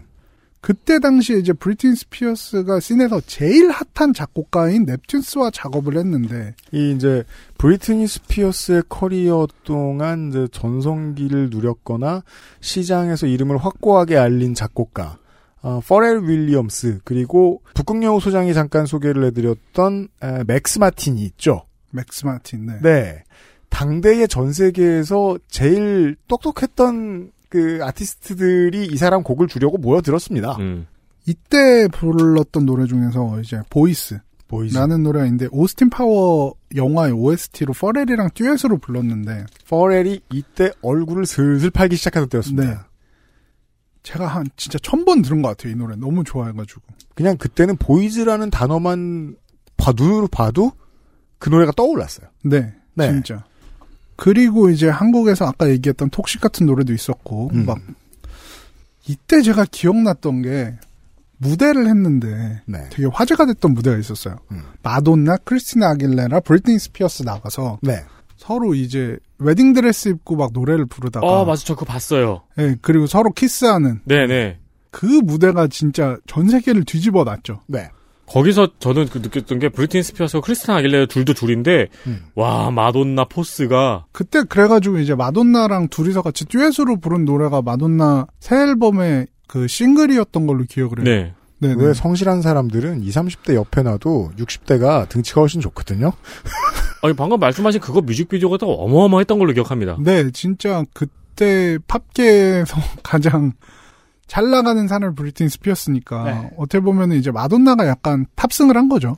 그렇죠. 그리고 네 맞아요. 몇 년 지나서 싸이랑 하고 세상 그쵸? 몰라요. 네. 브리트니 스피어스는 위대한 여가수고 저는 그렇게 생각을 합니다. 음악적 얘기를 하자면은 3시간도 모자랄 것 같습니다. 하지만 이런 얘기를 안 하고 가십성 얘기, 사생활 얘기만 계속한 이유가 있습니다. 브리트니 스피어스가 최고의 스타로서 이룬 음악적 성과와는 별개로 한 개인으로만 본다면 대체 얼마나 미디어에 시달리고 얼마나 부당한 대우를 받았었는지 제가 보여드리고 싶었습니다. 웬만해가지고는 이런 얘기 늘어나서 표 얻기 힘들어요. 웬만해가지고는. 한마디로 얘기하면은 브리트니 스피어스가 그 짧다면 짧은 5년, 한 6, 7년 되는 기간 동안에 받은 그 관심과 대우를 생각한다면은 제정신일 수가 없어요. 어디를 가든 몇십 명의 파파라치가 따라붙는데 지금 다큐멘터리에서 나오지만 그냥 자기가 걸어갈 때 파파라치가 붙는 것까진 이해를 하는데 차를 타고 갈 때 파파라치가 붙어서 자기가 죽을 뻔한 경험을 여러 번 했다고 해요.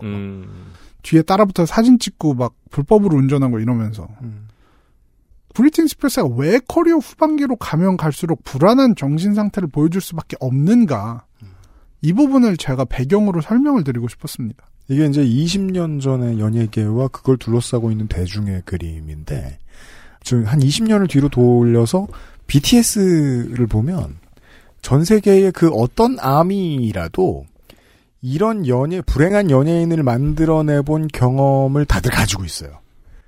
앞에 선배들이. 그래서 전 세계 어딜 가도 BTS가 무슨 상황에서 만나도 아미 좀 해본 사람들은 안 건드리죠, 멤버들을. 이거 아시는 분은 아시는 그렇죠. 아, 네. 말도 안 걸고 쳐다도 안 봅니다. 네. 이게 되게 그 인류가 여러 번 실수를 통해서 겪은 지식인 거죠. 브리트니 스피어스 같은 희생양을 수천 수만 명 양산해낸 뒤에 얼마 전에도 화제가 됐던 게 이제 아미가 해외에서 BTS 멤버를 봤는데 그분은 아미다 보니까 그 BTS 멤버가 휴가 중이라는 걸 알고 있었던 거죠. 스케줄을 아니까. 그래서 아는 척을 안 했다는 뭐 그런 내용이 또 얼마 전에 또 화제가 되기도 했더라고요. 거의 모두가 그럽니다. 네. 저도 그런 경험이 두 번 있어요. 한 4, 5년 전에 밥을 먹으러 갔는데 정말 조그마한 테이블 5개 된 식당이었는데 제시카 알바 씨가 밥을 먹고 있는 거예요. 그래서 그때만 해도 이제 지금 제시카 알바 씨는 작품 활동을 안 하시지만 그때는 핫할 때여서 네. 와, 막 너무 예쁘다 막 이런 생각을 이제 친구들이랑 하면서 근데 말을 못 걸겠더라고요. 식사를 너무 오래 하셔가지고 이제 저희가 노렸던 거는 식사 마치고 이제 일어설 때는 네. 그때는 좀 이제 말도 걸고 사진도 찍으면 건강한 사람은 우리와 다르게 오래 씹습니다. 네, 2시간 넘게 식사를 하셔가지고 제가 아마 끝까지 눈치를 챈 다음에 일어날 때까지 기다리시느라고 그럴 수도 있어요. 화장실을 참고 그리고 나서 제가 작년 11월에 진짜 이건 따끈따끈한 얘기인데 2021년 11월에 친구랑 술을 먹다가 이제 술이 모자란다 해가지고 걸어서 문을 연 유일한 식당에 갔어요. 되게 작은 프렌치 레스토랑이었는데 한국이 아니고 LA에서 LA입니다. 네. 탁 앉아서 이제 거기도 이제 코비드가 심하니까 다 야외 테이블이었어요. 네. 맥주 2개를 시키고 옆을 보니까 레오나르도 디카프리오가 밥을 먹고 있는 거예요. 그때도 이제 막 되게 말을 걸고 싶었는데 네. 뭐 식사를 하고 이제 일행들이 많다 보니까 도저히 말을 못 걸겠더라고요. 뭐 제가 할 수 있는 이제 인간으로서 최소한의 배려 같은 거였는데 네. 그런 부분을 브리트니 스피어스는 데뷔 이후에 한 번도 받아본 적이 없는 거예요. 지금까지도. 2008년 당시에 다큐멘터리에서 나오는 남자친구나 저널리스트들의 증언에 따르면은 브리트니는 양치는 물론 친구, 매니저 그 누구도 믿지 못하고 완전히 고립된 상태에서 미디어에 관심이 크게 쏠리는 고통스러운 이혼 소송을 진행했다고 합니다. 정신적으로 계속 몰려있는 상태인 거죠. 네. 사실 이건 상상을 좀 하기가 힘듭니다. 사람이 옆에 이렇게 많은데 단 한 사람한테도 한마디 할 수 있는 사람이 없고 문을 열고 내가 라면 한 봉지 사러 가도 100여 명의 파파라치가 옆에 붙어 있어요. 그 삶은 어떨까? 제 옛날에 미국 연예계에 대해서 되게 깜짝 놀란 것 중에 하나가 스타들의 집을 치워주는 사람이 있을 거 아니에요. 그 사람들이 쓰레기를 기자들한테 판대요. 그렇죠. 브리트니 스피어스가 이때 얼마나 정신적으로 불안했냐면은 파파라치 중에서 아주 작은 그냥 무슨 호의를 베푼 사람이 한 명 있었어요. 네. 그때 무슨 뭐 돈이 모자라는데 뭐 음료를 사줬나 뭐 그냥 이런 정도의 진짜 뭐 누구나 할 수 있는 건데 그런 호의의 감화를 받아서 이 파파라치랑 사귀기 시작해요. 아 진짜요? 그 남자친구였어요. 그럴 정도로 이제 정말 심리적으로 어디에도 의지할 데가 없으니까 이런 작은 요소에도 의지를 하게 될 수밖에 없는 상황이었던 거예요. 이 2008년에 이제 스피어스가 정신적으로 불안정한 상태를 보여줬고 당시에 이제 이혼 소송을 할 때 아이가 둘 있었습니다. 네.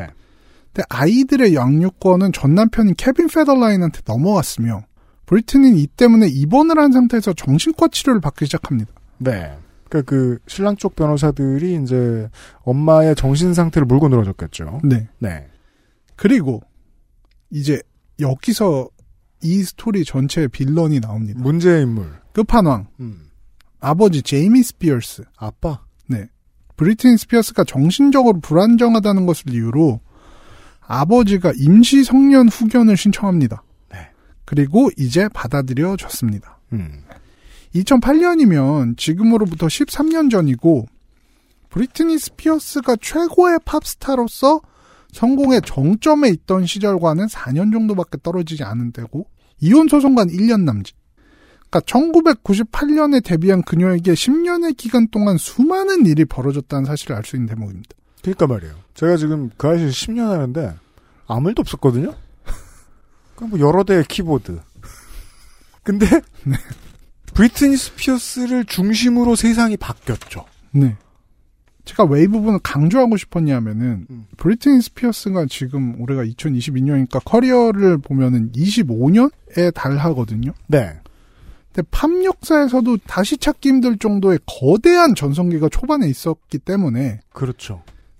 이게 마치 전성기를 굉장히 길게 누리고 최근에 와서 성년 후견인 제도의 피해자가 된 거 아닌가라고 인식을 하실 수가 있어요. 그래서 타임라인을 자세히 뜯어주시는군요. 네. 그게 아니고 자세히 뜯어보면은 전성기는 4년 남짓이고 본인이 원하는 식으로 자유롭게 활동한 기간은 10년. 하지만 그 이후 13년 동안 성년 후견인 제도에 묶여있던 겁니다. 자, 데뷔하고 10년 차예요? 그러면 이 사람은 26입니다. 네. 이때부터 본인의 법적인 권리 상당 부분을 잃어버리고 삽니다. 악몽 같은 성년 후견의 시작. 이 바로 2008년 2월 1일입니다. 성년 후견인 제도는 한번 시작되면 그 뒤에 뭐 심사라든가 이런 게 없이 그냥 쭉 유지가 되는 건가 보군요. 바로 그 부분이 나옵니다. 이게 왜 13년간 유지가 될 수 있었는지에 대해서. 네. 그 부분을 제가 자세히 파고들어 보겠습니다. 보죠. 성년후견인 전문 변호사에 따르면은 성년후견인이 되려면 음식, 의복, 건강, 거처를 책임질 수 없어야 합니다. 후견인이 필요한 사람이 되려면 네 이런 경우라면은 보통 직업이 없겠죠. 그렇죠. 말 그대로 금치산자. 네, 진짜 극단적인 상황에서만 이용되는 법적 제도입니다. 근데 브리트니 스피어스는 이렇지 않잖아요. 음식, 의복, 건강, 거처를 10만 명어치 책임질 돈이 있는 사람인데. 그렇죠. 이게 사실 제도적인 좀 맹점이 있는 게 성년 후견인이 필요할 때가 되면은 유예기간이 5일이래요. 5일? 예. 월화수목금이에요. 알림은 갈까요? 그 부분도 이제 논란이 되는데 당사자가 성년 후견을 원치 않을 경우에 변호사를 선임하고 반박할 기간이 5일입니다. 5일이라고요? 네. 아니 법원에 신청서 놓고 집에 와서 밥 먹으면 5일 지나갑니다. 그리고 변호사는 또 그 사이에 어떻게 찾아요? 그렇죠. 전문 변호사가 있어야 될 거 아니에요? 진짜 뭐 상담만 몇 번 해도 5일 지나가죠. 네. 근데 이제 문제는 브리트니 스피어스의 아버지 제이미 스피어스가 당시 재판부에게 이제 브리트니 스피어스의 당시 매니저가 브리트니를 망치고 있고 위험한 사람이고 이렇게 잘못된 길을 제시하고 있다는 이유를 들어서 이렇게 유예 기간 동안 고지를 해주는 것 자체도 유명무실하게 만들었고 그 짧은 5일도 못 쓰게 만들었다. 네, 그래서 브리트니 스피어스 본인이 아무런 조치를 취하지 못하고 성년후견에 들어서게 됩니다. XSFM입니다.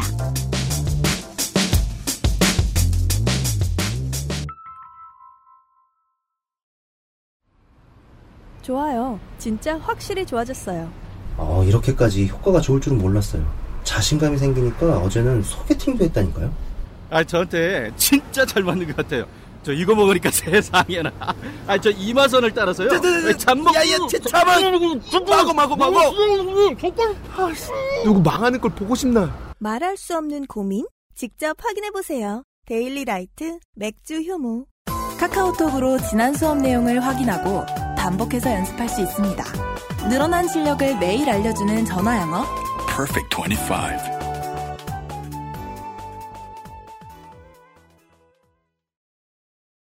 그렇게 시작된 성년후견인 제도는 그녀에게 지옥과도 같았습니다. 왜냐하면 그녀가 할 수 있는 일이 아무것도 없었으니까요. 이건 법적인 어떤 장치 때문일 거 아니에요. 네. 성년후견인을 두게 되면 본인이 스스로 결정할 수 있는 것들이 엄청나게 많이 줄어들게 됐을 테니까요. 그게 뭔지 좀 봐야 돼요. 네. 어떤 사람들은 성년후견인 제도를 일종의 사망선고라고도 이야기합니다.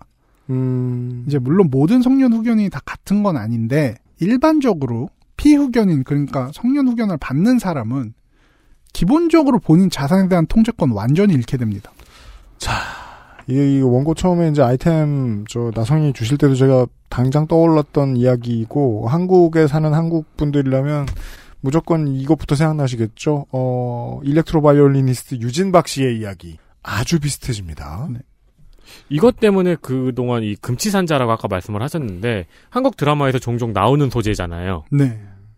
이게 후견인이 허락하지 않으면은 1원도 못 쓰는 게 성년 후견인 제도의 특징입니다. 이론적으로는 네. 피후견인이 주머니에 1달러짜리 지폐를 하나 갖고 있어도 불법입니다. 에? 왜냐하면 본인의 재산을 1원도 쓰면 안 되니까요.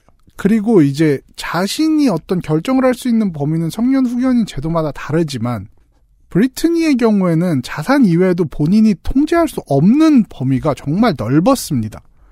예를 들면 아버지가 브리트니 스피어스 집에 맘대로 언제나 들어올 수 있고 네. 같이 사는 사람, 예를 들면 남자친구나 애완견, 가정부 이런 다 당장 퇴거시킬 수 있습니다. 그리고 경호원, 변호사 이런 사람들도 다 아버지가 고용을 합니다. 태어나서 법이 보장하는 어떤 나라의 국민이 된 다음에 누리게 되는 기본적인 권리가 다 사라지네요, 거의. 네. 근데 5일 준 거 치고는 너무 강력한데. 많은 거, 그러니까 5일 준 거 치고는 너무 많이 가져가네. 그 5일 전에 신청을 하는 것도 둘의 인감이 있어가지고 같이 신청하는 것도 아니고 그냥 신청만 하면 되는 걸 거 아니에요. 왜냐하면은 기본적으로 성년후견인 제도를 받는 사람은 인지 능력이 떨어지고 그렇죠. 판단 능력이 없으니까 그 사람이 동의를 하냐 마냐는 중요한 문제가 아닌 거예요. 그래서 이때 당시에 브리트니의 아버지는 이 브리트니의 재산이나 모든 거를 이용을 해서 사업을 시작할 수도 있고 사람을 고용할 수도 있고 급여를 줄 수도 있고 심지어는 특정 인물에 대한 접근 금지 명령도 본인이 신청할 수 있었습니다. 야. 자신에 대한 모든 결정을 타인이 하게 되네요. 맞습니다. 근데 이제 브리트니 스피어스는 당연히 이런 상황이 마음에 안 들었겠죠. 통제권이 전혀 없으니까. 네. 그래서 뒤늦게 변호사를 고용해서 이에 대항하려 했으나 그럴 수 없죠. 그녀는 이미 변호사를 고용할 권리 자체가 없었습니다. 대신에 법원에서 지정한 변호사가 그녀를 대리했습니다. 이거는 거의 식민지가 된 그런 느낌이네요.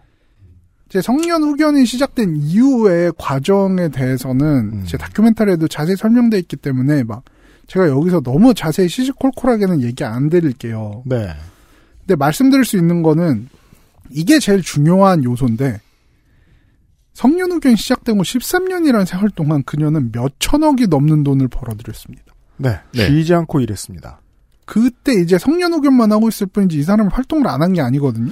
근데 경제활동을 이렇게 하고 있는데도 성년후견인 제도가 그렇게 철옹성인가 보네요. 그렇죠. 그게 사실 놀라운 거죠. 이상하죠. 그 이후에 발매한 음반들 보면 다들 많이 히트 쳤어요. 이건 재고를 해야 되는 거잖아요, 네. 당연히. 뭐 서커스라는 노래도 되게 유명했고 블랙아웃이라는 음반도 막 당시에 나왔는데 이제 막 브리트니 스피어스 최고작이다 뭐 이런 얘기도 많았고 음반 내고 투어를 열심히 돌았었어요. 지금 인지 능력이 없는 사람이라는 건데 법적으로 가정하에 그렇죠. 네. 네. 그리고 심지어 이제 이때 브리트니 스피어스가 정말 돈을 많이 벌었던 게 뭐냐면은 라스베가스에서 고정적인 쇼를 했습니다. 이게 이제 큰 돈입니다. 네, 한 군데서 지속적인 쇼를 하는 걸 레지던시라고 하는데 당연히 뭐 대형 투어보단 작은 규모죠. 몇백 명, 몇천 명 정도만 들어가는 극장, 비교적 소규모인 극장에서 하지만 네. 1년이면 300일을 해요. 막 이런 데는. 그렇죠. 아, 진짜요? 많으면은. 네. 근데 라스베가스에서 저도 이 기간에 라스베가스에 놀러 갔었는데 브리트니가 쇼를 한다는 포스터가 호텔 벽면 전체를 장식하고 있던 걸 봤어요. 그래서 와, 이거 진짜 많이 공연 되게 보고 싶다라는 생각을 했었거든요. 네. 그 라스베가스에서 고정으로 쇼를 이제 레지던시로 진행하면 돈을 정말 정말 많이 입어옵니다. 네. 그렇겠죠. 그 사람이 조금 오는 곳이 아니고 미국 관광산업의 수도니까 그냥 투어 다니는 대신 그렇게 하는 게 훨씬 돈이 더 많이 남기도 하고. 네. 맞습니다. 뭐 따로 막 이렇게 투어를 할 때 재반 비용 같은 게 있잖아요. 뭐 장비를 옮긴다거나 뭐 이런 것도 사실 할 필요가 없고. 고정적으로 하면은 어떻게 보면 수익성 면에서는 이거보다 나은 게 없죠. 그렇겠죠. 데이비드 네. 카퍼필드 선생님이 그냥 라스베가스에 앉아서 지금 돈이란 돈은 다 긁어 모으기 시작한 지 수십 년 되셨습니다. 그렇죠. 예. 그러니까 계약금이 얼마일지 상상도 안 가는데. 맞습니다. 기록에 따르면 브리트니 스피어스는 라스베가스에서 레지던시를 하던 기간 동안에 1년에 공연 횟수가 200번이 넘었다고 합니다. 이게 뭐 몇천만 달러 정도의 엄청난 그럴 거예요. 액수일 거예요. 그렇겠죠. 회당 1억을 줘도 200억인데 회당 1억보다 훨씬 많았을 거 아니에요. 그렇죠. 그런데 그녀가 그 기간 동안 받은 돈은 한 달 용돈 8,000달러가 전부였습니다. 와우. 진짜네요. 이게 다른 수천 명 월급을 벌어오는데 한 명 월급 네 받아가네요. 예. 다른 누군가가 돈을 계속 벌고 있었겠죠? 그러네요. 아까 윤세민 에디터님이 하신 말이 정확하게 사람들의 반응이었어요. 의구심이 드는 겁니다. 투어를 하고 음반을 발매하고 몇천만 달러짜리 공연을 하는 사람이 본인 돈을 1원도 못 쓸 정도로 판단력이나 인지능력이 떨어진다? 이걸 누가 납득을 하겠습니까? 네. 그죠. 그리고 또 여기서 보통의 사람들이 이해하지 못하는 것 중에 하나가 10대 후반, 20대 초반에 어떤 직업을 시작하죠. 근데 그게 돈을 벌어다 줍니다. 그러면 경제관념이 보통 사람들이랑 달라요. 그냥 일은 일대로 하는 거고 돈은 어디서 들어오는지 모르는 경우가 되게 많습니다. 네. 근데 일은 사람에게 되게 중요한 일이잖아요. 그래서 돈 버는 구조가 바뀌거나 내가 어떤 것에 의해서 그 억압을 당하게 된다. 그래도 일은 해야 되니까 계속해요. 이런 경우들이 많아요. 그리고 그 기간 동안 브리트니는 현재 변호사가 아닌 다른 변호사를 구하려고 몇 번이나 시도했지만 그런 시도는 아버지가 이끄는 매니지먼트 팀과 브리트니의 건강 상태를 체크한 의료팀 그리고 현재 변호진에 의해서 번번이 가로막혔습니다. 본인이 버는 돈이 누구 월급으로 나가는지를 들으신 거예요. 네.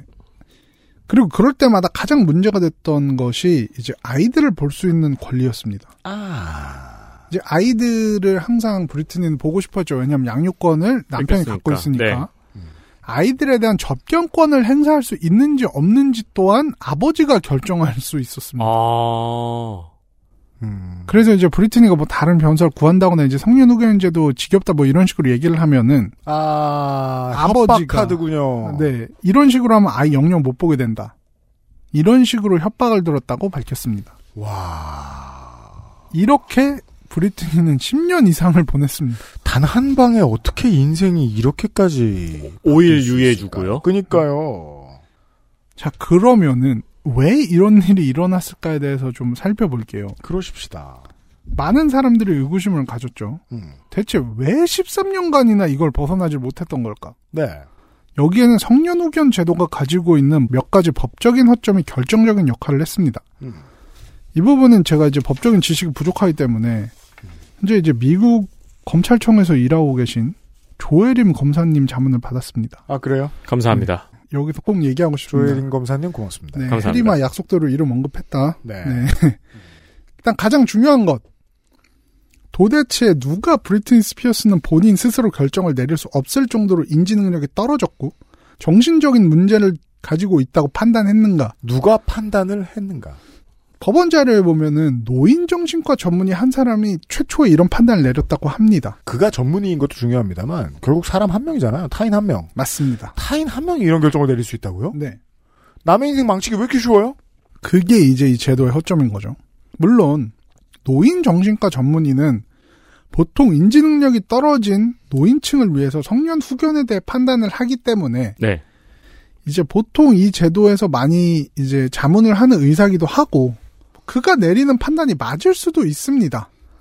하지만 노인도 아니고 많다고 얘기해봐야 중년에 불과한 브리트니 스피어스에 대해서 정확한 판단을 내릴 수 있을지 저는 이걸 보면서 의문이 들었습니다. 당시 26이었습니다. 네. 그리고 단 한 사람의 의사가 판단하는 것으로 법적인 사망 선고를 내릴 수 있다. 그러니까요. 성년 후견 제도가 시작이 돼도 되는가에 대한 의문도 남습니다. 뭐 적절한 비교가 아닐 수도 있습니다만 사망이란 측면에서 보면 안락사라는 제도도 있잖아요. 네. 이때 안락사 결정할 때도 악용을 막기 위해서 여러분의 의사들이 이제 판단을 한다고 들었어요, 저는. 네. 근데 신체적 사망이 아닌 법적인 사망이라고 불리는 성년 후견 제도는 견제 장치가 너무 약한 게 아닌가 하는 의문이 계속 드는 겁니다. 그러니까 이런 게 이제 연방법이라는 거 아니에요, 그죠? 네. 현재 온 미국이 이게 가능한 거다. 그렇습니다. 그리고 본인이 후견인을 원하지 않고 다른 의견을 말하려고 변호사를 선임하려고 해도 그럴 권리조차 없는 것 또한 아주 큰 문제입니다. 미국은 소송의 나라인데 한 다리 건너 하나 변호사가 있는 나라인데 변호사를 고용 못하게 권리를 박탈한다는 건 어마어마하게 디스어드밴티지일 텐데요. 한국과 네. 다르게도. 이제 근데 더 큰 문제는 법원에서 이제 어떤 변호인이 일을 할지를 결정을 하는데 네. 법원에서 고용한 변호인은 피후견인은 재산에 대한 통제권이 없으니까 결국 후견인이 주는 돈을 받게 되는 거예요. 오, 그러네요. 네. 그러니까 말이에요. 그러니까 네. 아무리 노동 담당 기자라고 해놨어도 돈은 대기업 홍보실에서 사주는 밥 먹으면 할 말이 뻔하잖아요. 그렇죠. 그러니까 후견인이 주는 돈을 이미 받고 있는 법원 지정 변호사가 과연 적극적으로 피후견인을 위한 변호를 할 수 있을까? 이미 이해 충돌이 있다고 생각을 합니다, 저는. 그러네요. 네. 그러니까 모든 게 지금 아주 얘기가 단선적이고 쉽습니다. 한번 결정 나면 인생 끝. 실제로 브리트니도 법원 지정 변호사가 본인을 위한 변호를 하지 않는다고 생각해서 변호사를 새로 고용하려고 여러 번 노력을 했지만 번번이 실패로 돌아가면서 13년이란 긴 세월을 성년 후견인 제도와 함께 보내게 됐습니다. 그 군대는 언젠가 나온다고 생각합니다. 사병으로 들어가면. 그리고 언젠가 나옵니다. 요즘은 2년도 안 걸리죠. 근데 이거 군대보다 더 아프잖아요. 그렇죠. 13년 했어요. 군대에서는 뭐 나오는 돈으로 뭐든지 할 수 있잖아요. 그렇잖아요. 여긴 아니죠. 야. 근데 그래서 이제 브리트니 스피어스가 이거를 벗어나기 위해서 막 한 행동들에 대해서 다큐멘터리에도 나오는데 무슨 007 작전 같아요. 막 무슨 어디 호텔 수영장에 누군가를 고용을 해가지고 뭐 메시지를 전달하니까 그거를 전 매니저가 받아서 뭐 변호사랑 약속을 잡아주니까 모든 게 통제돼 있으니까 독립운동했네요. 네. 진짜 그런 식으로 했는데도 실패했어요. 그렇게 13년이란 시간을 보냈는데 네. 그러니까 이게... 탈출 시도가 번번이 막혔다 그런 거잖아요. 네. 근데 이분의 경우를 브리트니 스피어스의 경우를 잘 들여다보면 정년 후견인이란 제도 자체가 네. 딱 한 사람이 희생을 하면서 후견인 제도가 유지되면 관련된 모든 사람들이 이익을 보는 구조라는 걸 알 수가 있습니다. 아, 꿀개미 하나. 네. 일단 브리트니 스피어스의 아버지 제이미 스피어스 본인이 딸의 모든 재산은 물론 관련 사업과 사람의 고용, 사생활까지 모두 통제할 수 있으니까 좋죠. 별 노동도 안 하고요. 네. 법원 지정 변호인 브리트니를 위해 적극적으로 싸우지 않아도 제이미 스피어스한테 돈을 받을 수 있으니까 후견인 유지가 더 좋죠. 그렇죠. 후견인이 자기가 유능해가지고 후견인을 끊어주면은 자기도 잘리잖아요. 그렇죠. 그리고 당시에 브리트니 스피어스에게 후견인이 필요하다고 조언을 해주던 의료진, 이분들도 제이미 스피어스에게 돈을 받으니까 후견인제도 유지 원하겠죠. 그러네요. 아, 의료진도 지속해서 돈을 받을 테니까요. 그렇죠. 왜냐하면 이 사람이 인지 능력이 떨어지는지 정신적으로 문제가 있는지 정기적으로 검사를 해야 해요. 왜냐하면은 이게 사람이 너무 정신적으로 몰려있다고 판단이 되면은 아예 그 투어나 공연 같은 것도 못 하잖아요. 그렇죠. 그러니까 의료진에서는 이 사람은 성년 후견이 필요할 정도로 정신적인 문제는 있지만 그렇다고 해서 일을 아예 못할 정도로 힘든 상태는 또 아니다라는 판단을 내려줘야 반드시 그 판단을 내려야 되는 거잖아요. 네. 근데 이런 이제 미묘한 판단을 쭉 길게 내리면 내릴수록 네. 본인들은 그 후견인한테 받는 돈을 그냥 가져가는 거죠. 그렇죠. 언제나 착취는 다수가 필요로 할 때 이루어져요. 네. 아. 그리고 이제 제이미 스피어스가 고용했던 주변에 많은 사람들이 있습니다. 경호원, 매니저, 에이전트. 이 사람들 뭐 후견인 제도 원하고 있겠죠, 당연히. 제이미 네. 스피어스한테 돈 받으니까. 심지어는 이제 판사도 후견인 제도의 유지를 원할 수 있습니다. 왜냐하면은 후견인 제도가 유지되지 않는다면은 본인이 처음에 임시 후견인을 승인하고 이후에 이것을 영구적인 조치로 만들었던 과정에서 네. 본인이 너무 허술하게 판결한 거 아닌가라는 비판이 나올 수 있으니까 얘는 후견인이 필요하다는 걸 최대한 끌고 싶겠죠, 판사도. 브리트니 스피어스 한 사람이 생활에 대한 모든 통제권을 잃고 돈 버는 기계가 되면은 주변에 있는 모든 사람들은 그녀를 착취해서 돈을 버는 구조입니다. 그러네요. 놀랍게도 이 모든 착취 구조에 불법이 하나도 없네요. 모든 게 적법하게 이루어졌죠. 네. 아... 이렇게 10년 이상 유지된 구조가 이제 2019년이 되면서 처음 균열이 생깁니다. 자, 오늘 시간을 다 썼는데 그래도 하나를 알고 나가게 되네요. 마음 편하게. 탈출은 했나 보네요. 네. 거기서부터 다음 시간에 얘기를 해보도록 하겠습니다. 이게 이런 문제에 대해서 예전에 젊었을 때 한번 고민을 해본 적이 있어요. 다른 집안에 이런 고민하는 집이 있어서 가족이 이제 컨트롤할 수 없을 정도로 정신 상태가 불안해진 가족 구성원이 있는데 변화한 법제도로 인해서 바로 이제 가족들이 이 사람이 감금될지 네. 이 사람의 신체적자를 어떻게 제한할 수 있을지 이런 걸 결정할 수는 없게 되었다. 그게 바뀌었죠. 네. 몇 년 전에. 그렇죠. 좌절하기도 하고 이런 얘기를 들어본 적이 있었는데 그렇다면 미국도 뭔가 바뀌긴 바뀐 건지 아니면 브리트니 스피어스 혼자 정치적 망명을 쿠바로 한 건지 이건 다음 시간에 다시 들어보도록 하겠습니다. 근데 그것도 비행기 표를 끊으려면 후견인이 있어야 되잖아요. 쉣! 밀항해야죠. 그러니까요.